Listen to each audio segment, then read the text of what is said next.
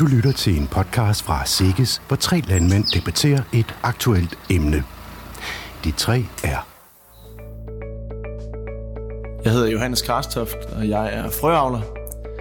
Jeg er 30 år gammel og bosiddende i trekantsområdet.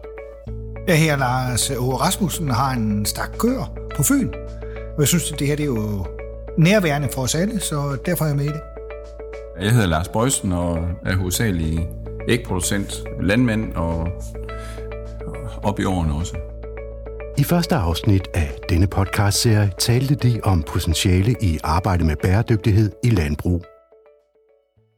I dette afsnit skal det blandt andet handle om barriere i forbindelse med bæredygtighed. Og så taler man om de tre ben i bæredygtig landbrug. Det sociale, det miljømæssige og det økonomiske. Men hvilke et af de tre ben mener gæsterne i studiet er det vigtigste? Velkommen til, og din vært er Karina Bjørn. Nu har vi talt lidt om potentialerne for at arbejde med bæredygtighed i landbruget, men der findes også nogle barriere. Hvad er de i jeres øjne? En af barriererne, synes jeg, er øh, det der flyvske begreb, at vi ikke helt kan finde ud af, hvad bæredygtighed i virkeligheden er. Øhm, så, så ja, det er svært. Men der er vel ikke noget, der er bæredygtigt, så længe der er et menneske på jorden, så, øhm, så har vi jo en indvirkning på det, vi er, og vi er jo forbrugere af, af ressourcer øh, på jorden, så, øhm, så, så det er rigtig svært at, at, at være bæredygtig i øh, 24-7 i hvert fald, fordi at øhm, der er jo nogle biler, der kører rundt, som ikke er så fantastisk bæredygtige, i hvert fald ikke dem, der kører på fossile brændstoffer.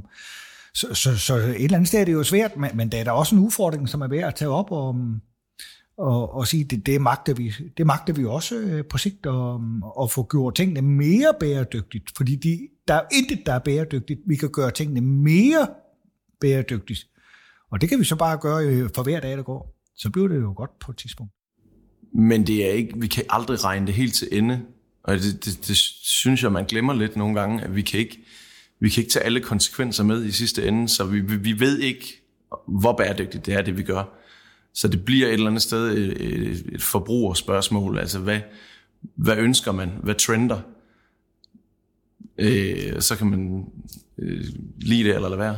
Ja, forbruger øh, efterspørgsel er ikke ens betydning med bæredygtighed. Øh, altså, lige pludselig så har man et produkt, som bliver efterspurgt, men, men det, er, det, er, det er ikke bæredygtigt. Øh, og, og som du siger, altså, øh, øh, altså pludselig er trenden, at, at nu skal man have den og den vare der, ikke? og nu skal man have den og den grøntsag. Øh, man skal have jordbær midt om vinteren. Altså, samtidig så, så kommer det over også hos forbrugeren, fordi altså, det er jo ikke bæredygtigt at få et, jordbær i, i december måned jo. Altså, man, man kunne da lige uh, kigge ud af vinduet og sige, at nu er det juli måned, nu skal vi have jordbær i Danmark, men, men ikke fra Spanien i, i, i december. Så, så altså... Så der ligger et forbrugeransvar også? Det, det, ja, det gør det. Det ligger jo en, en, en oplysning, en sund fornuft samtidig. Hvorfor er det overhovedet motiverende at arbejde med bæredygtighed for jer? For mig er det motiverende, fordi at øh, det er vigtigt, vi, vi, vi, hvis vi skal diskutere det her, og hvis vi skal have mulighed, altså, have mulighed for at påvirke det, så er vi også nødt til at blande os i debatten, øh, selvom det kan være svært at, at snakke om. Og øh, jeg kan da godt mærke, at det føles øh, lidt fluffy for mig, øh, præcis hvad vi skal og hvor vi skal hen og så videre. Men øh, vi, vi er nødt til, at når vi får mulighed for at, at, at diskutere det, så er, vi, så er vi nødt til at være med, så det ikke er...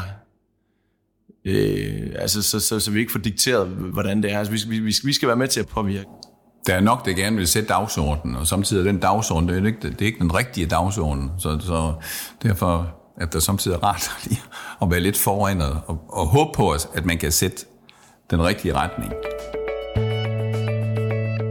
Vi taler jo nogle gange om, at der er tre ben i bæredygtigheden. At der er den sociale, og den økonomiske, og den miljømæssige. Hvad er den vigtigste?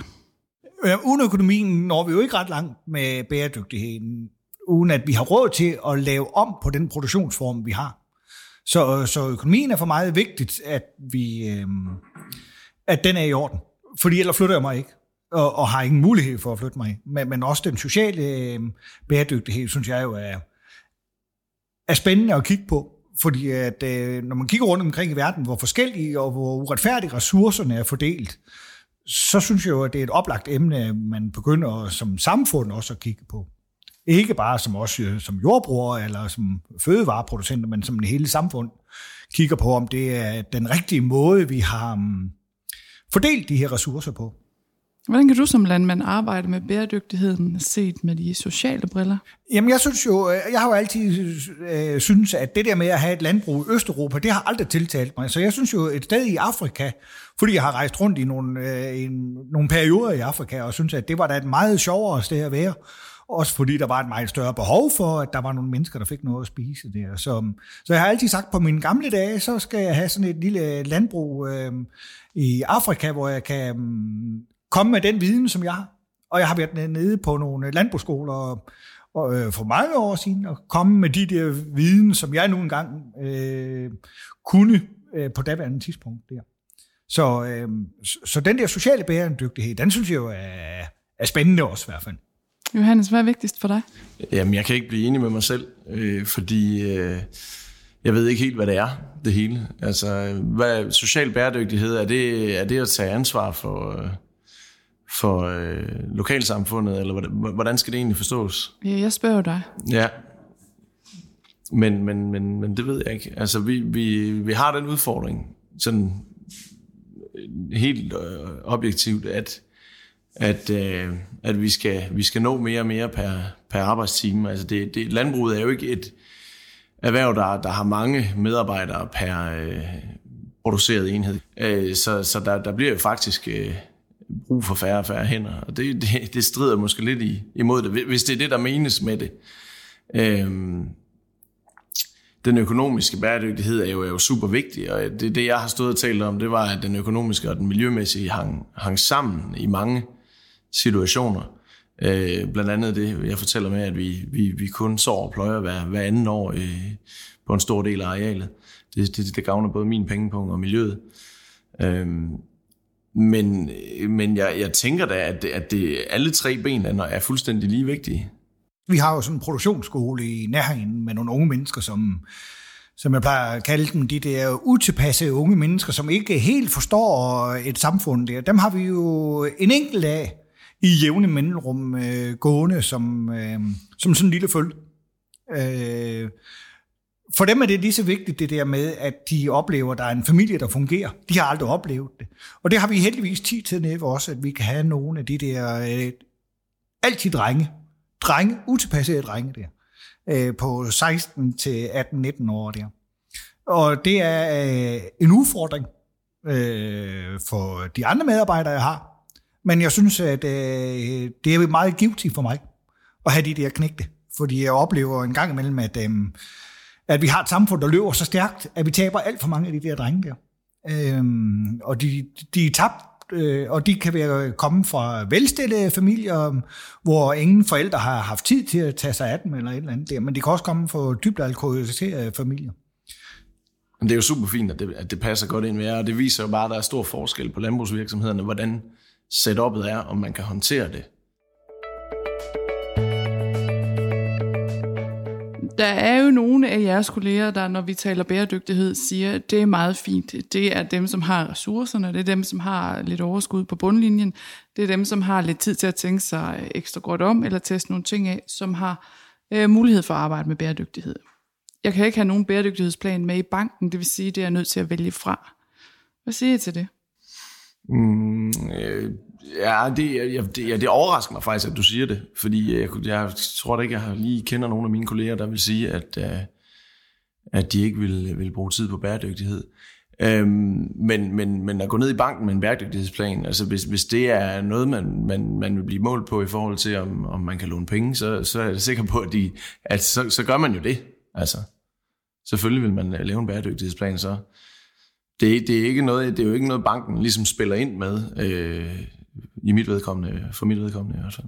Så arbejdet med bæredygtigheden er for alle landmænd, og ikke bare fra jer? Jamen, det er bare et andet ord for, altså, jeg starter med at sige, at det er effektivitet. Altså, nu, nu lyder det så, det, det, det er efterhånden negativt lavet, det er effektivitet, men det er det jo ikke. Øh, det er ikke et negativt lavet ord, øh, ikke i min øh, verden. Men, men, øh, men, altså, hvis man øh, siger bæredygtighed og effektivitet, øh, færrest mulige øh, ressourcer for max øh, output, øh, så, så kan man jo godt sige, at hvis man møder op med sådan en plan ned i banken, at den den er bæredygtig, eller den er bæredygtig. Øh, man skal bare ikke bruge ordet bæredygtig ned i banken. Det tror jeg ikke, de forstår. Hvis man kun skulle iværksætte én ting lige nu i forhold til at arbejde ekstra bæredygtigt i et område i landbruget, hvad skulle det så være? Jeg synes, når du siger i landbruget, så bliver det så bredt, at øh, det, det, det kan man, man kan næsten ikke, øh, du kan næsten ikke tage øh, to landbrug og sige, at de kan, kan gøre den samme ting. Altså der, der er en husdyrproducent, der arbejder med nogle ting inde i stallen, så er der en planteavler, der, der kører rundt ude på markerne. Altså det, øh, den er svær. Men Grine, er det ikke også mere vigtigt, at hver landmand finder sin ting, og vil være mere bæredygtig på i morgen, end han var i går? Det tænker jeg også, at det er så, det er, der er så mange øh, forskellige cases, at det, det skal komme fra forskellige steder. Og der, der findes jo rigtig mange øh, lavt hængende frugter, at man kan starte med at høste. Så hvis vi laver et eller andet fælles mål, at vi skal nå, eller vi skal gøre det, så får man ikke bundet landbruget sammen på nogen som helst måde. Den enkelte landmand skal finde nogle ting, hvor han tænker, det her, det vil jeg gerne. Og det kan jeg se en fornuft i, og så går jeg efter den. I stedet for at vi sidder her og synes, at øh, vi skal alle sammen være fantastiske bæredygtige på et eller andet. Vi kan jo ikke alle sammen lave termisk forgasning, for eksempel. Vi kan heller ikke alle sammen pløje og så hver, hver anden eller tredje år. Øh, det, det, det, det, det er jo meget specifikt.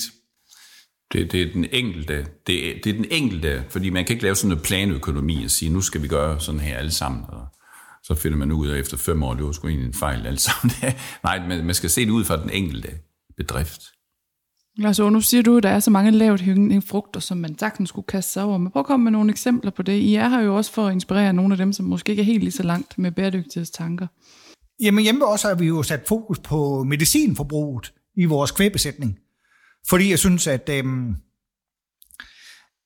at offentligheden, når vi snakker sygehusvæsen, og vi hører, at folk skal have poser med hjem, øh, hvis de har fået for meget medicin, at de skal smide det i, i øh, dagrenovationen i stedet for at smide toilettet, så siger jeg, ude i min kostal ville det være rigtig, rigtig fint, hvis jeg kunne nedsætte mit forbrug af medicin med 10 procent. Så det er vores målsætning. Ikke fordi vi bruger meget, men fordi at både øh, mig selv og mine medarbejdere har behov for at vide, at der er nogle ting, vi skal løbe efter. Og, og, og det er blandt andet den der medicin, fordi at det er jo op i, i hele samfundsdebatten om, hvordan øh, vi øh, har medicin i vores grundvand og ting og sager. Så, så det er det, vi øh, gør i øjeblikket hjemme også.